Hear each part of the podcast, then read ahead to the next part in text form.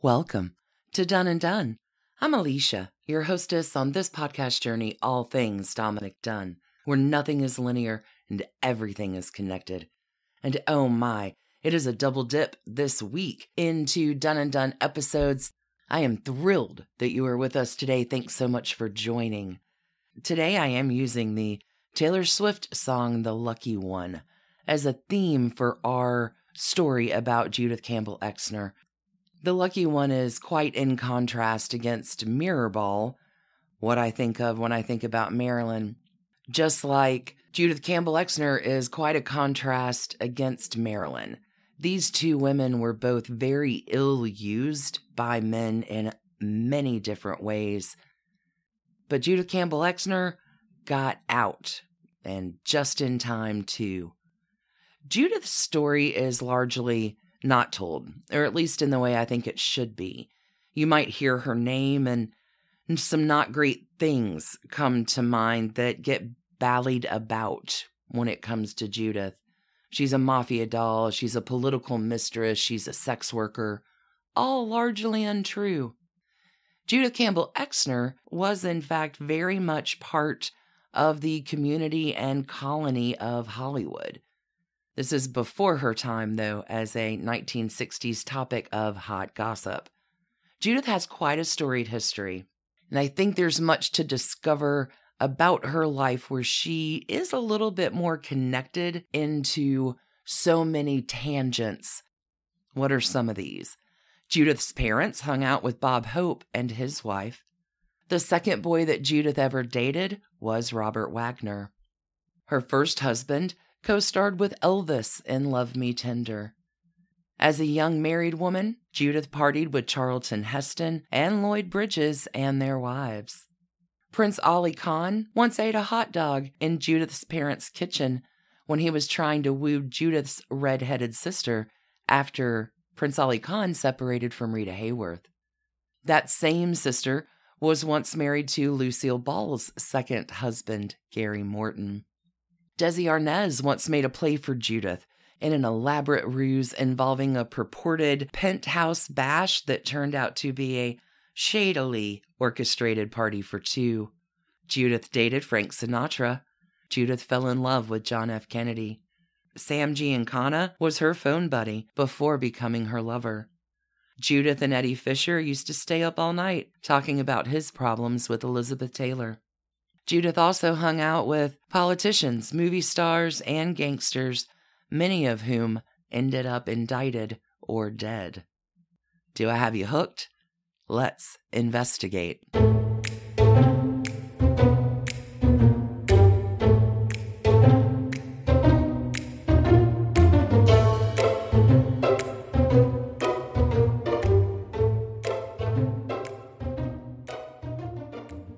Cats, investigators. Judith Campbell Exner's story is really amazing.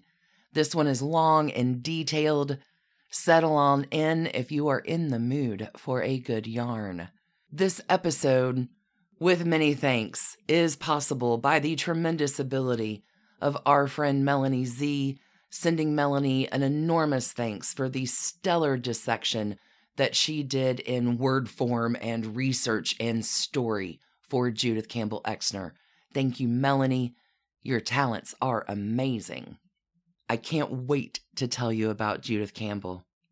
Judith Campbell Exner was, if you really want to think about it, the Forrest Gump of the early 1960s. These are the 1960s of full skirted cocktail dresses and stand away collars, the 1960s filled with girl groups and space age bachelor pads. The years between the Eisenhower administration and the sexual revolution both defined Judith Campbell, and later, as she saw it, stole her life as well. Sources will be listed in show notes for this, friends. Melanie has done a tremendous job pulling a lot of different resources. From People magazine here, February 29th in 1988, Judith Campbell Exner says, for the past 25 years, I have been terrified to tell the truth about my relationship with Jack Kennedy. In fact, I've gone to great lengths to keep the truth from ever coming out, which is probably the reason I'm alive today. With the exception of Sinatra, all the key figures involved in my story have been murdered. Comparing more recent decades with Judith's high flying decade, Judith Campbell Exner was the Monica Lewinsky of her day. Both women were defined in the public consciousness by brief affairs they had in their 20s, relationships with sitting presidents that they most likely would have never publicly discussed had they not been exposed. The parallels between Lewinsky and Judith Campbell are not lost on Judith. During the height of the Clinton scandal, Judith will tell LA Times reporter Patt Morrison in regard to Monica, she is so young, she doesn't know that this is destroying her life. If she's offered a book deal, she'd better take it and invest it wisely because that girl is going to be the butt of every foul joke for years and years to come. This was back in 1998, September of that year. From that same article, around the same time, Judith will fax the LA Times reporter an ad for a bus tour called Playboy's History of the Sexual Revolution. Her old house was part of the itinerary. This, she wrote across that clipping, is what Monica has to look forward to. Judith also predicted that while the fallout for President Clinton would prove momentary, Monica would be forever marked as I am. She will forever be used by the Republicans and the Democrats as I am and as I was. Although Monica Lewinsky has been able to carve out a niche for herself as an anti bullying advocate and Vanity Fair contributor, Campbell Exner spent most of the 37 years after her affair with Kennedy ended in fear. Judith was dismissed by many as a drab footnote to the high handed legacy of John F. Kennedy. In 1977, Judith told her ghostwriter, my life has either been woven in a blanket of coincidences or it has been one monumental conspiracy. Let's judge for ourselves. Judith Eileen Catherine Immoor was born in New York City on January 11, 1934. Judith will add the Campbell when she wed actor Billy Campbell. Exner is the name of Judith's second and last husband, golf pro Dan Exner. Judith was the fourth of five children. She has one older brother, two older sisters, and a brother who was eight years younger than baby girl Judith. Judith does not spend a lot of time alone. Remember that. Her parents will tell Judith that her dad was German and her mother was Irish, but that's about the extent of what Judith heard. In her own book called My Story, Judith will write, I don't know too much about my family. My mother didn't sit down and tell me about the heartaches of the past. She only told me the good things about the family.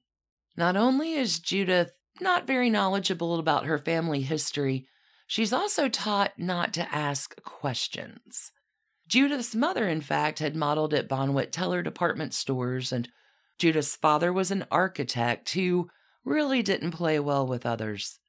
Judith's father bounces from firm to firm, leaving or being asked to leave over personality conflicts.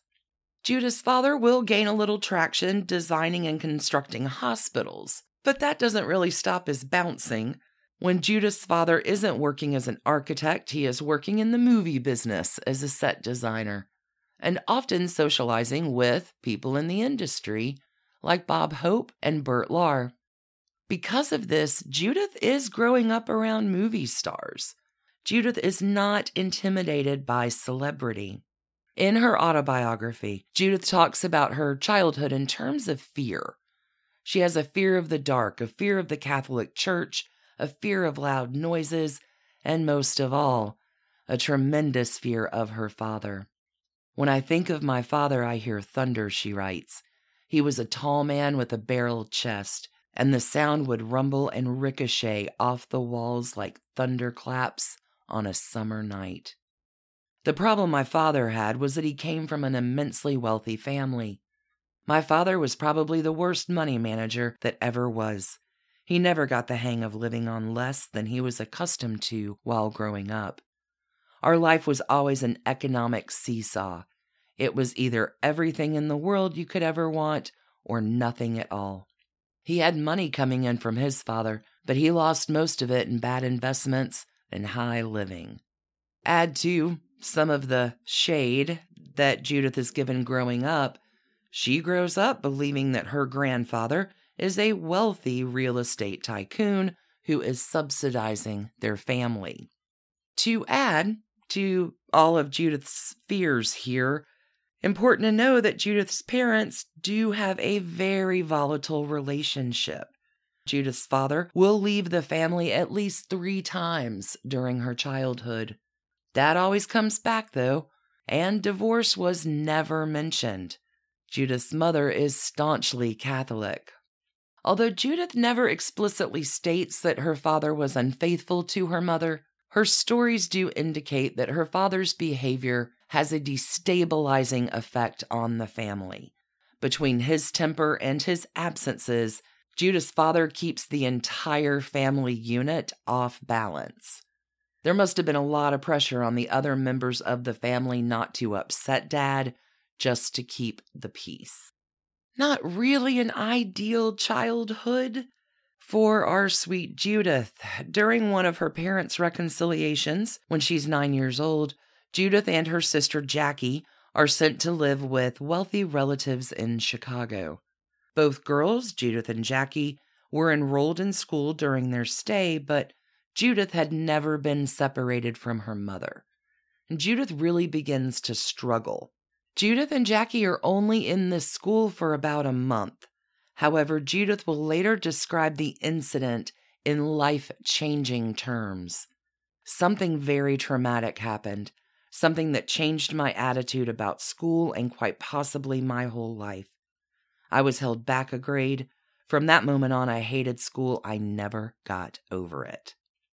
Taking Judith a few more years down the road here, when Judith is 14, her mother was in a near fatal car accident. Although her mother does recover, almost losing a parent traumatized Judith. She dropped out of high school and was tutored at home. Judith claims that she passed the test required for homeschool students, but she never graduated. She will write, I think if I had went back to Immaculate Heart, as difficult and embarrassing as it was, I think I would have. Well, I don't think I would have married Billy Campbell. The exchange with the other students would have helped me develop emotionally. I would have dated more, and I would have gained more experience with boys. Consequently, I would have matured more quickly. Let's go ahead and talk about Judith's first marriage. These are the Billy Campbell years. Now, Judith will only date two boys before she meets her first husband, the actor Billy Campbell. Robert Wagner was one of those boys. Judith will write, He was just beginning in pictures. He was more a good buddy than a boyfriend. I knew his parents well. I had been to their home. It is, in fact, Robert Wagner, future husband of Natalie Wood, who will escort Judith to the party where she meets Billy Campbell in 1950. Judith was 16. Billy was in his late 20s. Judith says, He told me he was in his early 20s. I didn't discover his real age until I saw a copy of his naval discharge papers after we were married. Judith and Billy will date for two years before getting married in 1952. Judith, unfortunately, will find out later that Billy was also seeing her sister Jackie on the sly. Judith's parents are not thrilled. In fact, they really don't like this relationship for their daughter, but even the two of them eventually give up trying to convince Judith to break up with Billy. Billy's mom is even less supportive of the relationship than Judith's parents. The first time Billy takes Judith home to New Jersey to visit his parents, Billy's mother takes an overdose of sleeping pills and will blame Judith for that overdose. Judith writes, Sometimes I think I married Billy to get away from home. Because of the imperious strength of my father, I interpreted Billy's weakness as gentleness. I think I was impressed that he was impressed with himself. I thought it showed a certain amount of confidence. At this point in her life, investigators remembered Judith's confidence has taken quite a serious hit when she was held back in school. By this time as well, Judith's sister Jackie was a contract player at Paramount, working under the stage name Susan Morrow.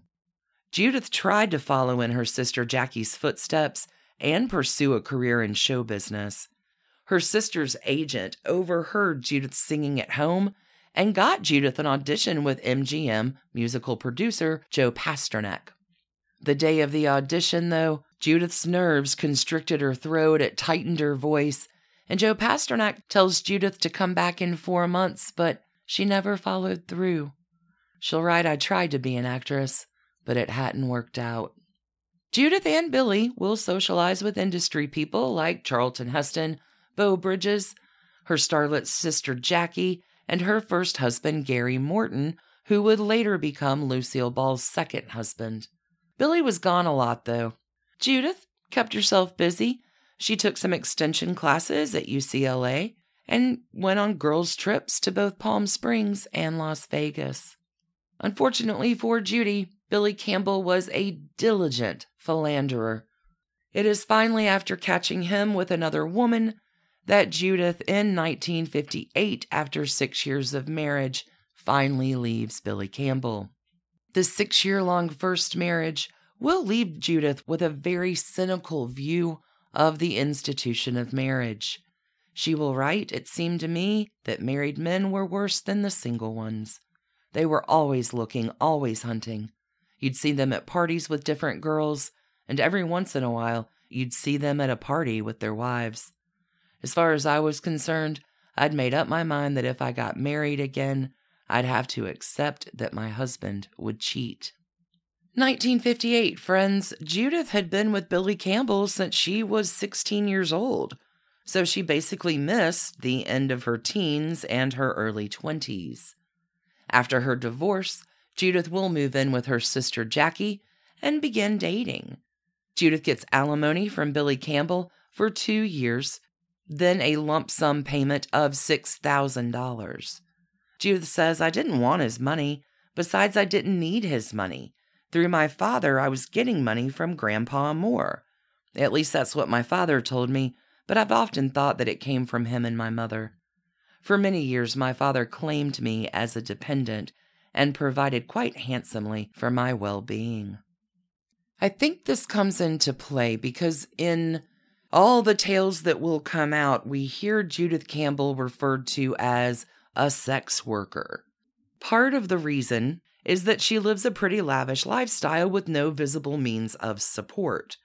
Judith is not an actress, she's not old money, and when she begins telling her story publicly, Judith describes her grandfather as a real estate tycoon, and the press seems to have accepted this. But truthfully, there's not a whole lot of paper trail on rich grandfather real estate tycoon.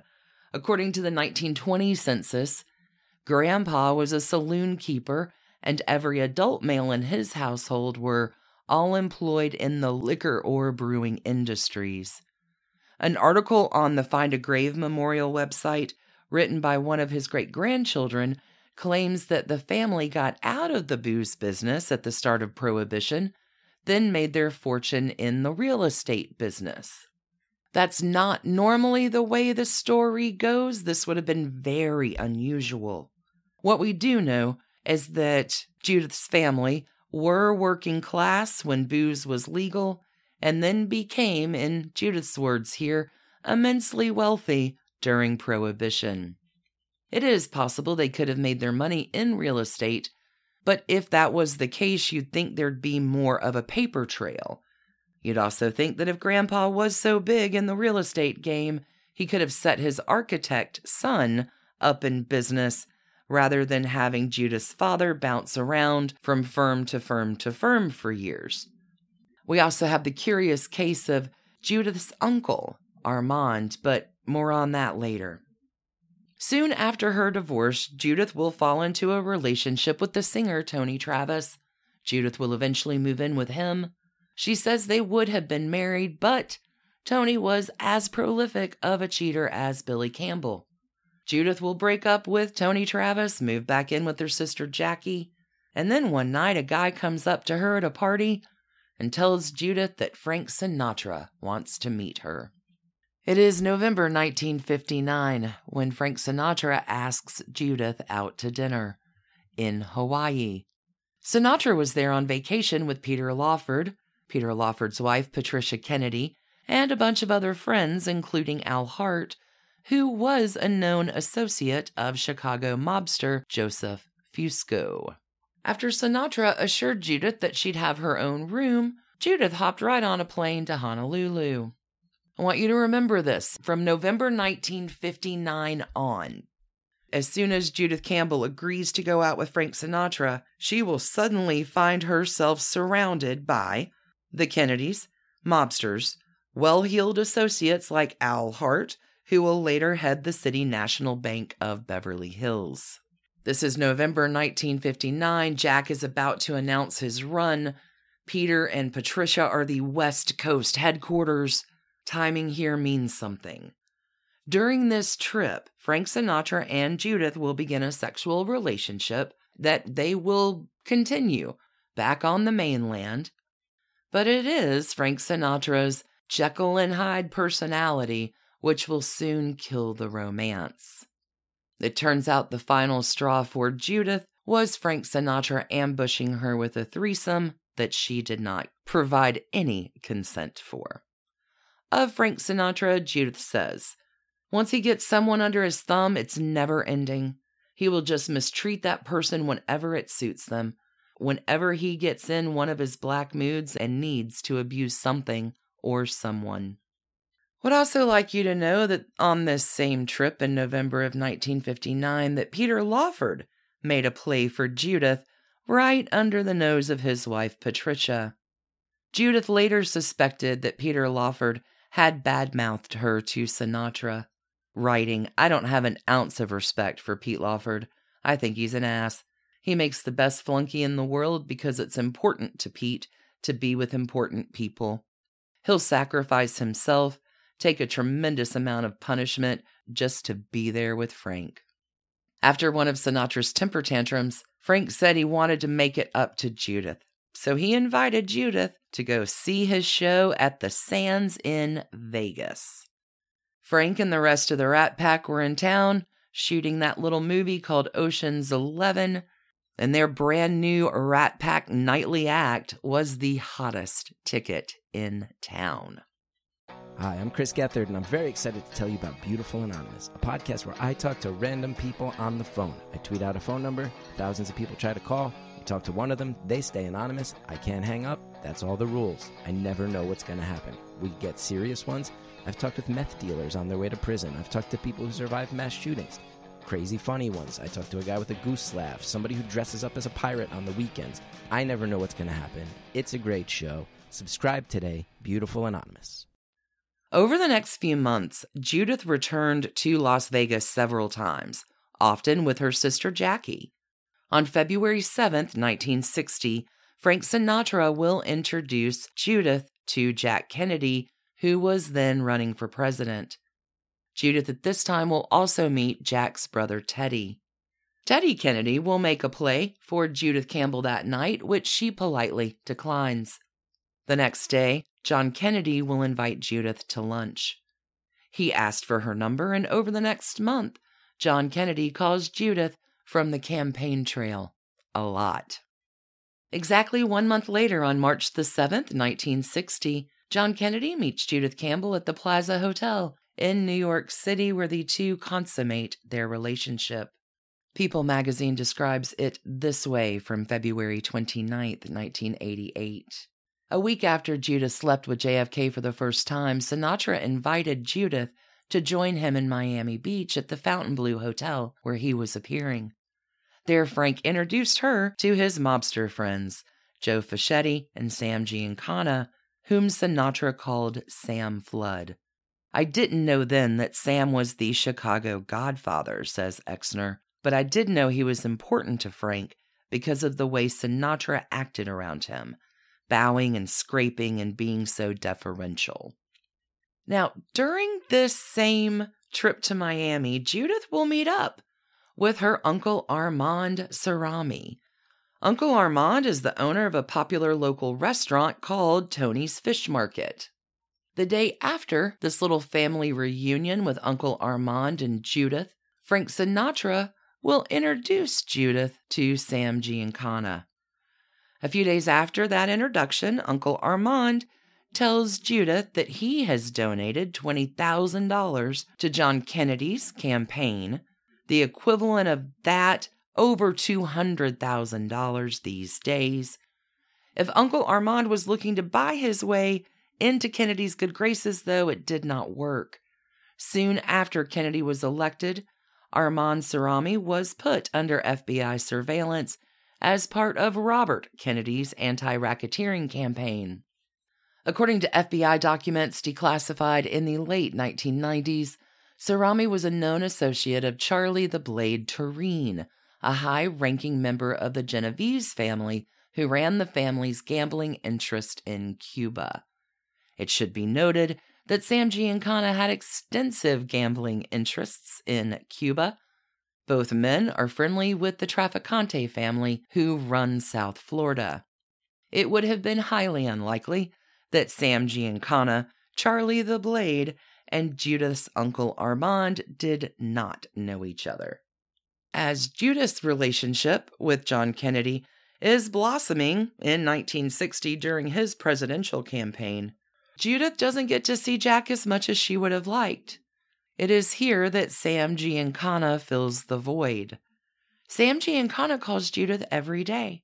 He will invite her to Chicago as well where Sam introduces Judith to his family and friends, including other mobsters, known associates, and frontmen. Judith will later describe her relationship with Sam Giancana as a very special part of my life. I loved his phone calls.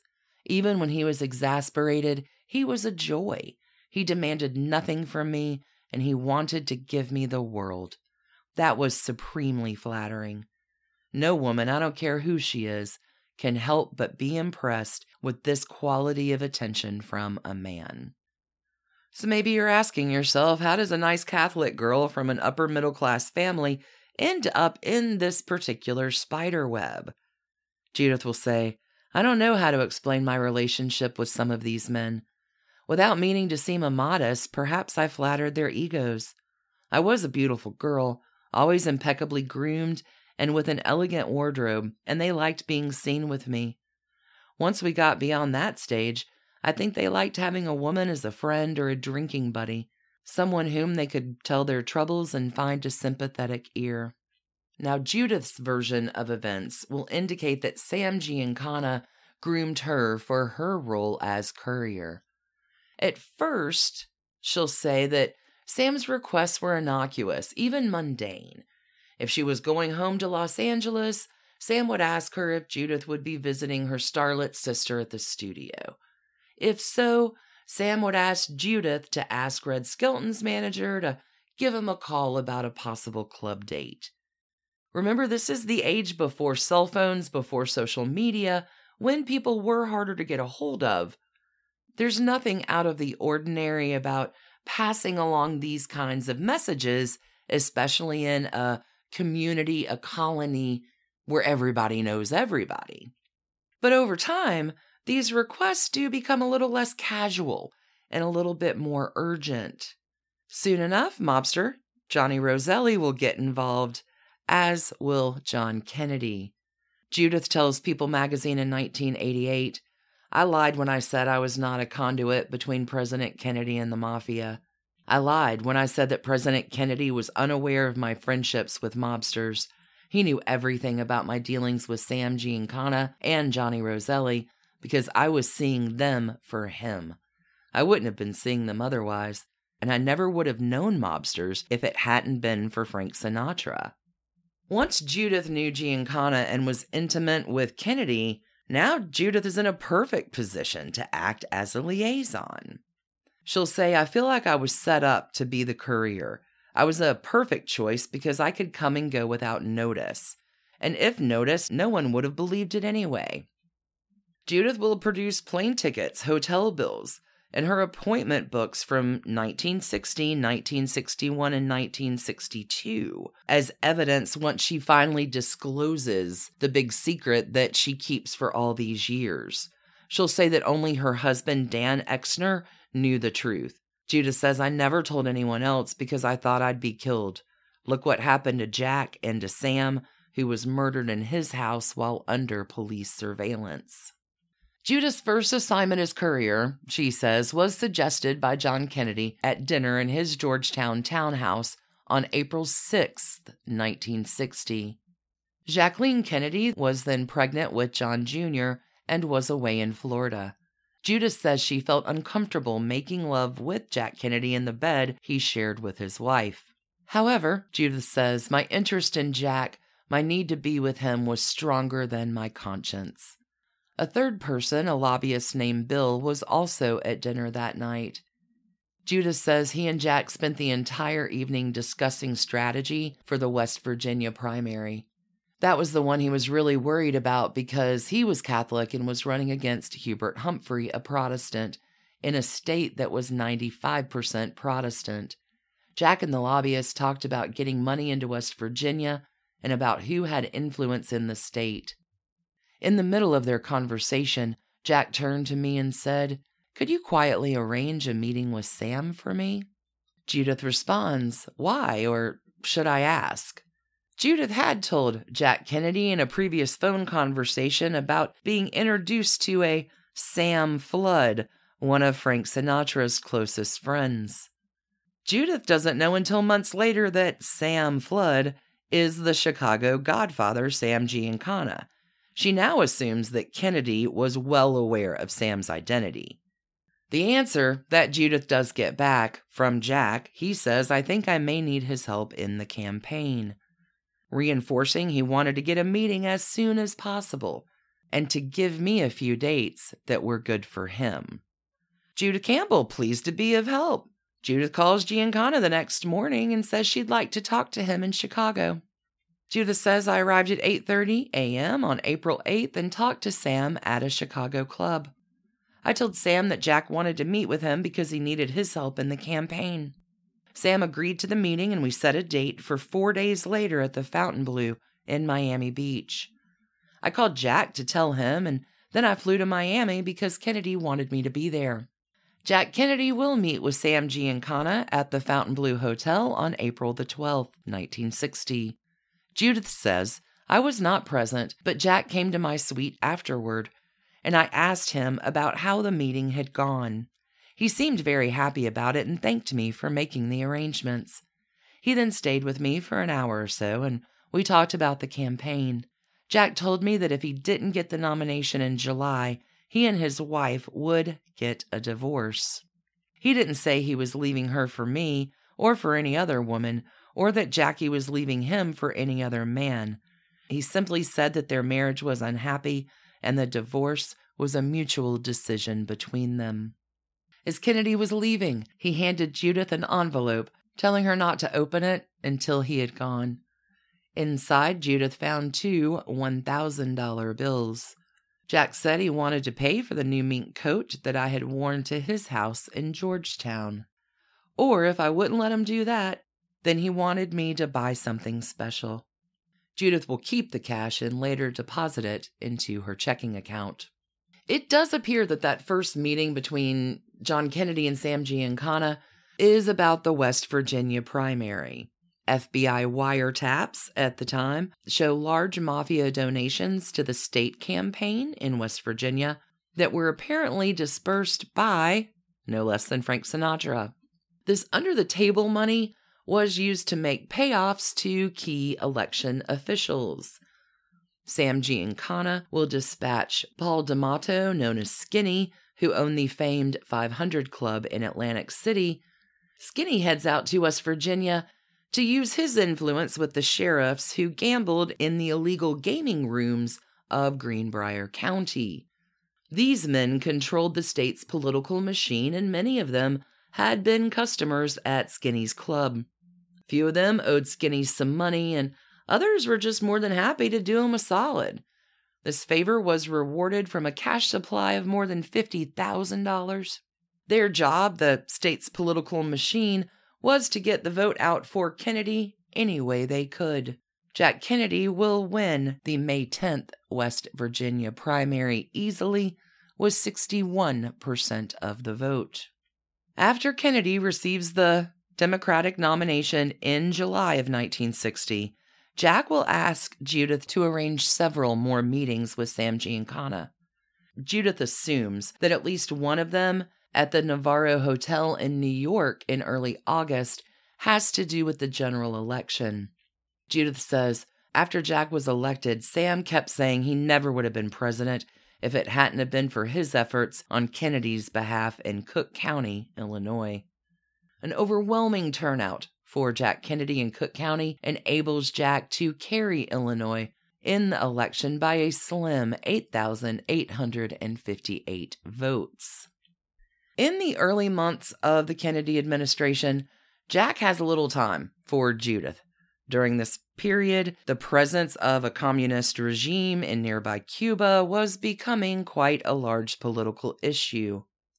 On April the 17th, 1961, the CIA backs an attempt by Cuban nationalists to oust Castro.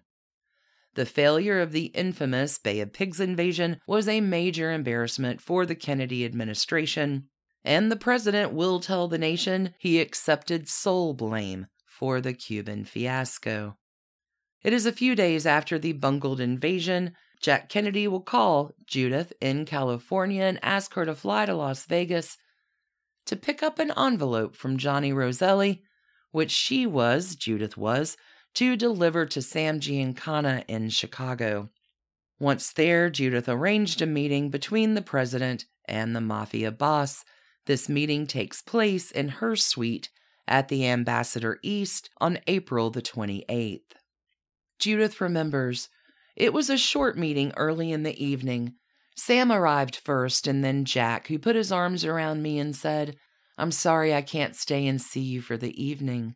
He was in town to address a Democratic Party dinner. He then went over and shook Sam's hand. Sam said hello. He called him Jack, not Mr. President. I asked them if they would like me to leave. Jack said, No, I'd rather you didn't. I guess he didn't want me to be seen leaving the room. To give them privacy, I then went into the bathroom, sat on the edge of the tub, and waited until they were finished. The following day, April the 29th, at Kennedy's request, Judith will fly to Florida, where she will have drinks with Sam Giancana and Johnny Roselli, who were both there for a meeting. At this time, Judith will pick up another envelope from Roselli and Giancana, returning to Washington, D.C. on May the 4th. Upon her arrival back in Washington, Judith then calls the White House, asks for Evelyn Lincoln, John Kennedy's private secretary, Evelyn Lincoln puts Judith right through to the president.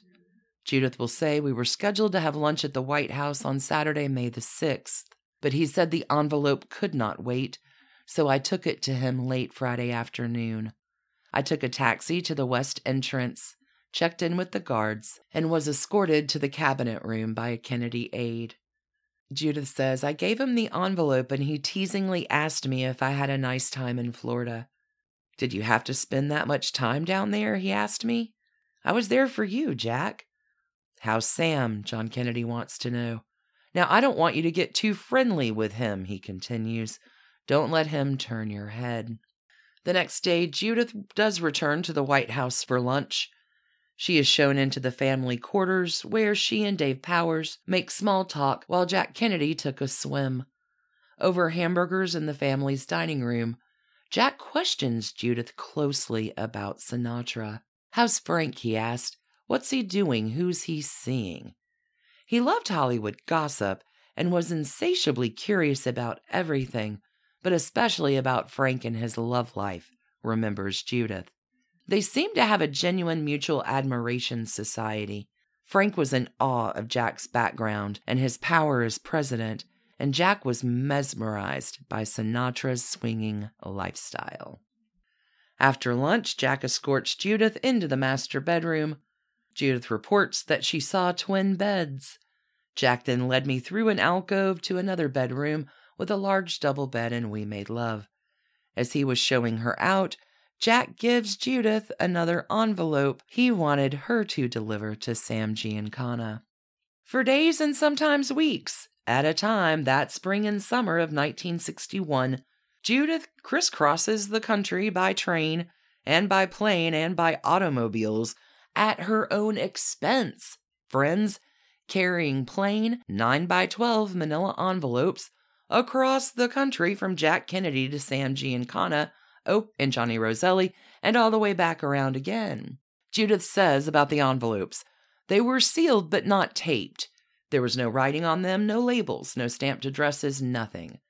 They weighed about as much as a weekly magazine and felt as if they contained papers, but I don't know for sure because I never looked inside. It never occurred to me to do something like that. I always carried them in my purse so they didn't have to be checked or handled by anyone else. I never put them in a hotel safe or anything like that because I didn't want to let them out of my possession. I didn't know what they contained, but I knew that the contents were very important to Jack. Judith never questions her role about what she's being asked to do. She blindly accepts the new gig as the president's personal messenger. Judith says, I thought I was in love with Jack.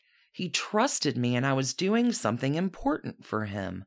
I was 26 years old and I didn't have any great purpose in my life. That's probably why I became so involved in doing this and did it with such gusto. I guess I felt I was doing something important. It is not until 1975 when the Senate committee report comes out that Judith even guesses about what might have been in the envelopes. She'll say it finally dawned on me that I was probably helping Jack orchestrate the attempted assassination of Fidel Castro with the help of the mafia. Kind of takes us through 1961, and it is by early 1962 that the relationship between Jack and Judith begins to sour. Judith says, I was very lonely a lot of the time, going with a married man.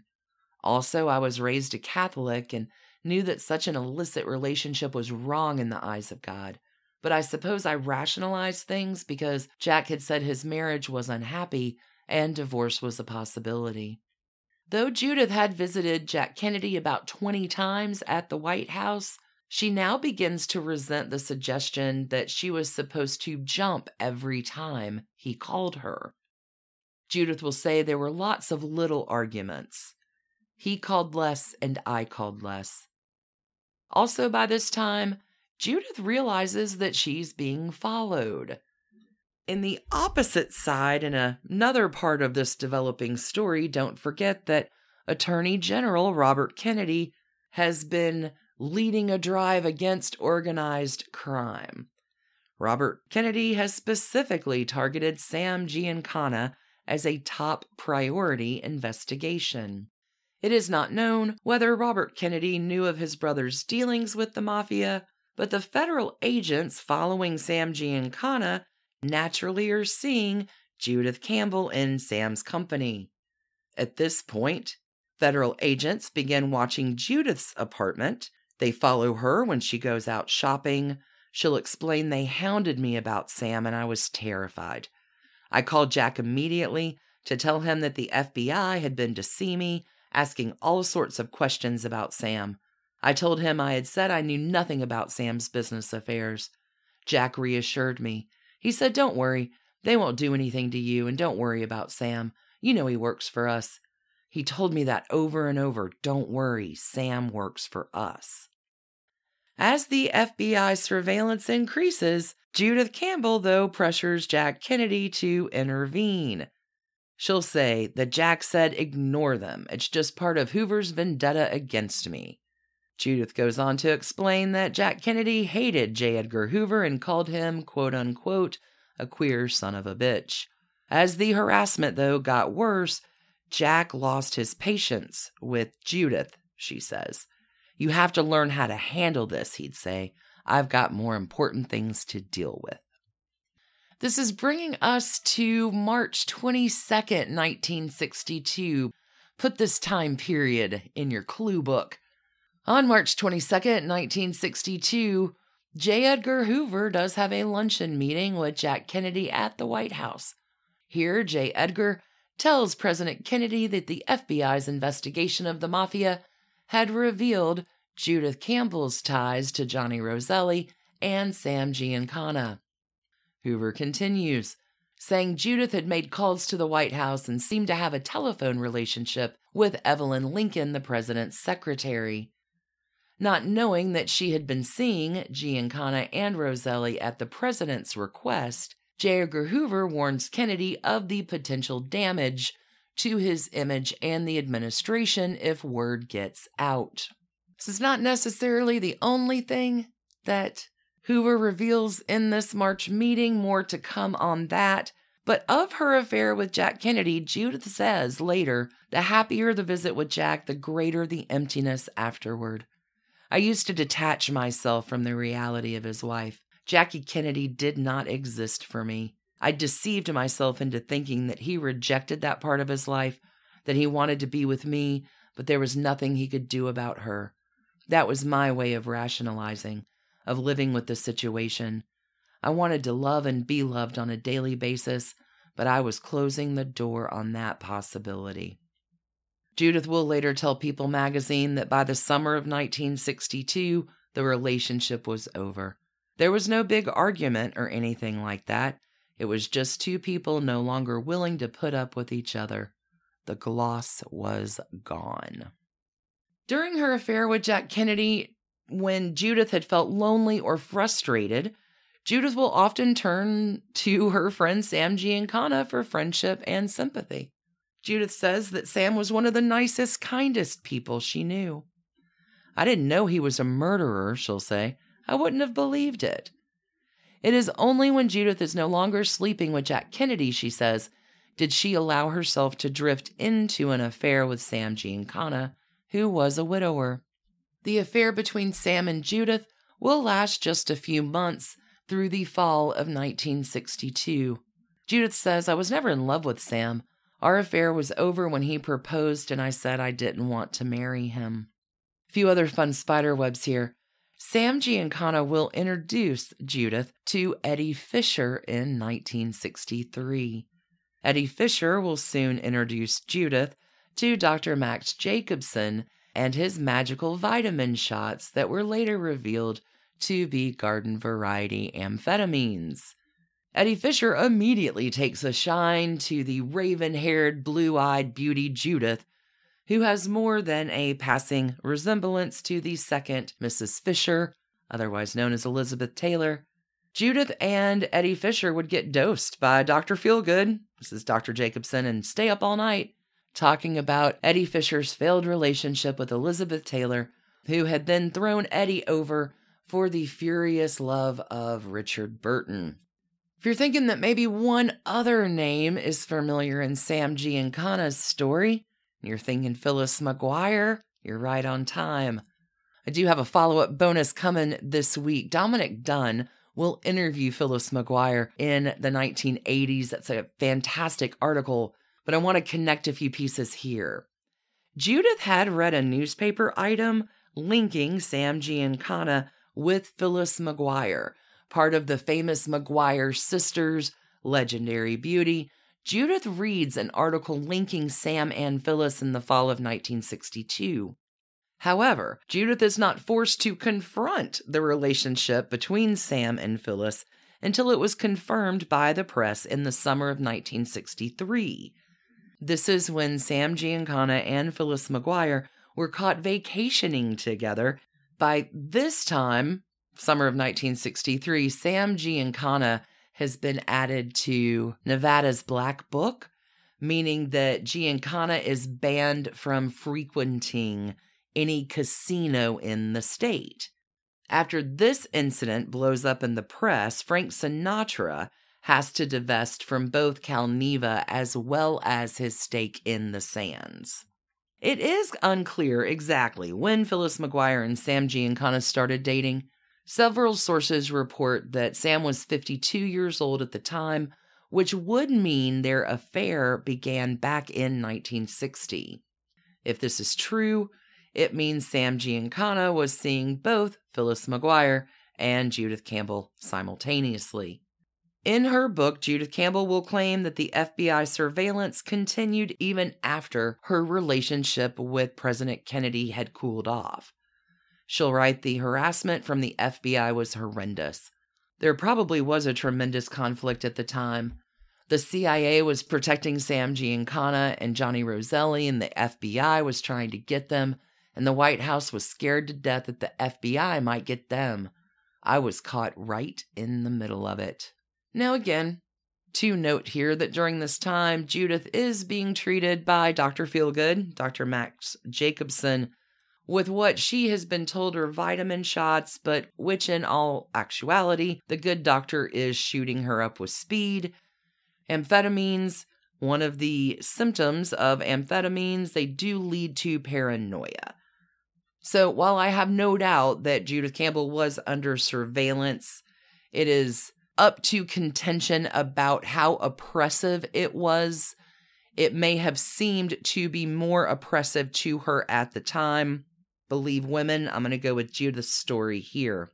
Because the day after Marilyn Monroe dies, Judith Campbell reports that her apartment had been burgled, the phone call records taken, but her jewels had been left behind. Suspicious. After John Kennedy was assassinated, November 22, 1963, Judith will absolutely retreat from the social circle that brought Kennedy and Judith together. Judith takes her dignity and gets the hell out, the lucky one. Judith even begins going by her middle name, Catherine. Most people call her Kate. She's no longer known as Judith.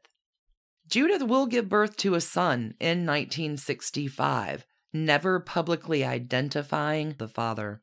Oppressive, being followed, terrified for her life. I can see it.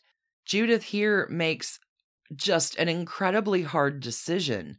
Judith will place her son with adoptive parents when he is a year old, saying later that the constant FBI surveillance motivated her into that choice. Judith will keep her son's baby photo on her bedside table for the rest of her life, right next to a loaded gun. It is fair to say that the 1970s were not a kind decade to Judith Campbell. After relinquishing custody of her son, Judith becomes her parents' primary caregiver until each of their deaths from cancer. During this time, Judith will meet golf professional Dan Exner, who was 14 years her junior. Judith and Dan wed in 1975. They will settle into a large house in Newport Beach, California, which includes both a swimming pool and a pier. Tough times, though. Bliss doesn't last for long. Just a month after Dan and Judith got married, Sam Giancana was murdered in his home just before Sam was scheduled to testify before a Senate committee. Sam Giancana was shot seven times in the head in his Oak Park, Illinois kitchen. Sam Giancana's murder was never solved. It is four months after wedding Dan Exner that Judith is subpoenaed by that same Senate committee. Judith tells people that days after Sam was murdered, Johnny Roselli testified before the Senate committee about the CIA attempts on Castro, including Giancana's role.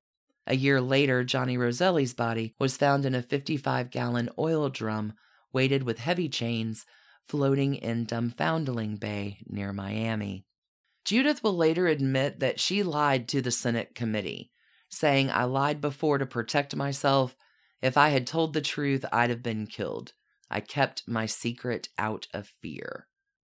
The Senate committee will promise Judith anonymity. The Senate committee lied. Judith will tell the LA Times in 2013 people who loved Jack felt that if they could degrade me, then he was just a bad boy. On the other side, his critics felt they could destroy Jack by destroying me and making me as bad as possible. The fallout from the leaked testimony of Judith was brutal. Sally Quinn will write in a 1977 article for the Washington Post that Judith Campbell Exner now was, quote, labeled an opportunist, exploiting her relationships, a crass materialist. Her sister refuses to see her, or let her see her nieces and nephews. Her husband's ex wife refuses to let them see his daughter Sarah anymore. Many of her friends have dropped her. Even stores she used to patronize have declared her persona non grata. Judith will write in her book, My Story I'm being called every name in the book. Maybe if I was a different kind of person, if I had a different kind of mother and father, I'd be able to shrug my shoulders at some of the things that are being said about me. I can't. That kind of thing is too important to me. There's too much respect wound up in them. It was not just a matter of two people meeting and going to bed together. It was not a fling, but that's the light it's being put in. That isn't me. I didn't live that way. I'm no angel. I didn't have a great many affairs, but yes, I was single for many, many years. And I also went with a couple people who were nobodies. And yes, I had affairs. I don't paint myself as an angel, but neither am I a whore, and neither am I a conspirator. In 1977, Judith will publish her autobiography called My Story. The New York Times critic argues that the evidence that Judith Campbell Exner offers addresses, telephone numbers, descriptions of the White House decor, quote, makes the defensive protestations of the keepers of the Kennedy flame somewhat dubious. The 70s will continue to be tough for Judith. In 1978, Judith found what turned out to be a malignant lump in her breast and undergoes a mastectomy. The following year, in 1979, Judith's husband was diagnosed with a brain tumor. Doctors were able to successfully remove the tumor, though, but not before it had destroyed Dan Exner's pituitary gland, which leads to chronic health problems, rendering Dan unable to work. In 1985, Judith and her husband Dan Exner separate. It is the strain of public scrutiny, their respective health problems, and the loss of several family members that ultimately proved too much for the couple to bear. In 1988, Judith says, Although we are no longer together, we speak on the phone several times a week and are not yet seeking a divorce. I will always love Dan. He was the best part of my life. Judith was diagnosed with terminal cancer. In 1988, Judith will tell People magazine, Now that I'm dying and nothing more can happen to me, I want to be completely honest. I don't think I should have to die with the secret of what I did for Jack Kennedy or what he did with the power of his presidency.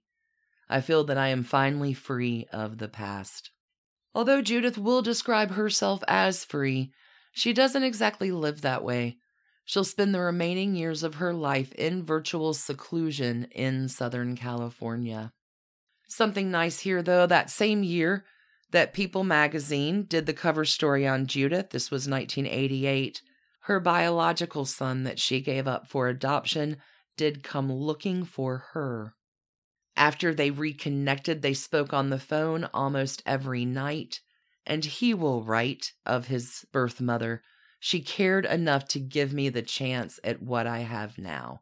I love her for the decision that she made. Judith Campbell Exner dies in 1999. Her friends and family scatter her ashes into the ocean off Newport Beach. In the years before her death, Judith will reveal more and more of her story.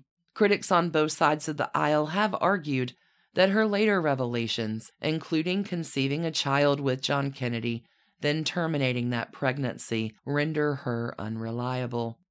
Judith Campbell has been dismissed as unstable and paranoid. But I find her story fairly credible. She doesn't recount history so much as she adds to her previous narrative, holding back less and less as time goes on. Even those who claim to believe Judith's story describe her in condescending terms. Sally Quinn will write, again, this is June 1977 in the Washington Post. There's no question that Judith Exner is hardly a genius. Her book is written with a near childlike simplicity except for those parts which seem to be written by her writer, veteran journalist Ovid Demaris. I agree here that I don't find Judith unintelligent. I do get the sense, honestly, like Marilyn Monroe in a lot of ways, that she is trusting, she is eager to please, It's possible that Judith didn't recognize when people like Frank Sinatra and Sam Giancana and John Kennedy were working all the angles because Judith wouldn't see. Judith doesn't have a sordid agenda, and I think sordid agendas of others probably were not on her radar. If she was the opportunist that her detractors made her out to be, Judith probably wouldn't have kept her mouth shut for decades. Perhaps the only reason she did tell her story at all was that the Senate committee leaked her testimony. Maybe she didn't want her family to, in fact, think she was a sex worker. Judith will tell Liz Smith in the 1990s, I was 26 and in love. Was I supposed to have more judgment than the President of the United States? In 1977, Judith will say, There are three things I can honestly say I did right in my lifetime what I did for my child, what I did for my mother when she had cancer, and what I did for myself when I married Dan Exner. Judith's friend, LA Times writer Patt Morrison, memorialized thusly about Judith. So she has no grave, but she has an epitaph, a modest request. She said again and again, You don't have to like me, you don't have to approve of me, but when you make your judgment, you have to know the truth about me. And I can't do much better than that. Judith Campbell Exner, fascinating character in this arc that we're telling on Dunne and Done this season. Judith, a fascinating life. Honestly, good on her for getting out of the fray. Although I would not call her life extraordinarily lucky, our dear Marilyn was not so lucky. She was not able to escape the fray. We will be coming back with the continuation of Marilyn's arc on our next Done Day. However, I couldn't go a moment further without you getting the truth about Judith Campbell Exner and how that weaves into our tale. Investigators, thank you all for listening, for spending your time with me today, for telling your friends, for the kind reviews and, oh, an extra dollop of love to our Patreon supporters. I am so grateful for each and every one of you and all the ways that you support me and the way you support our little show. Until we meet again, stay curious and keep on investigating. Thanks for listening to the Dunne and Done podcast, a Hemlock Creatives production. You can email us at doneanddone at gmail.com. You can follow us on Instagram at Dunne and Done Podcast. For further information about our episodes or sources, you can find us online at www.doneanddone.com. See you next week, friends.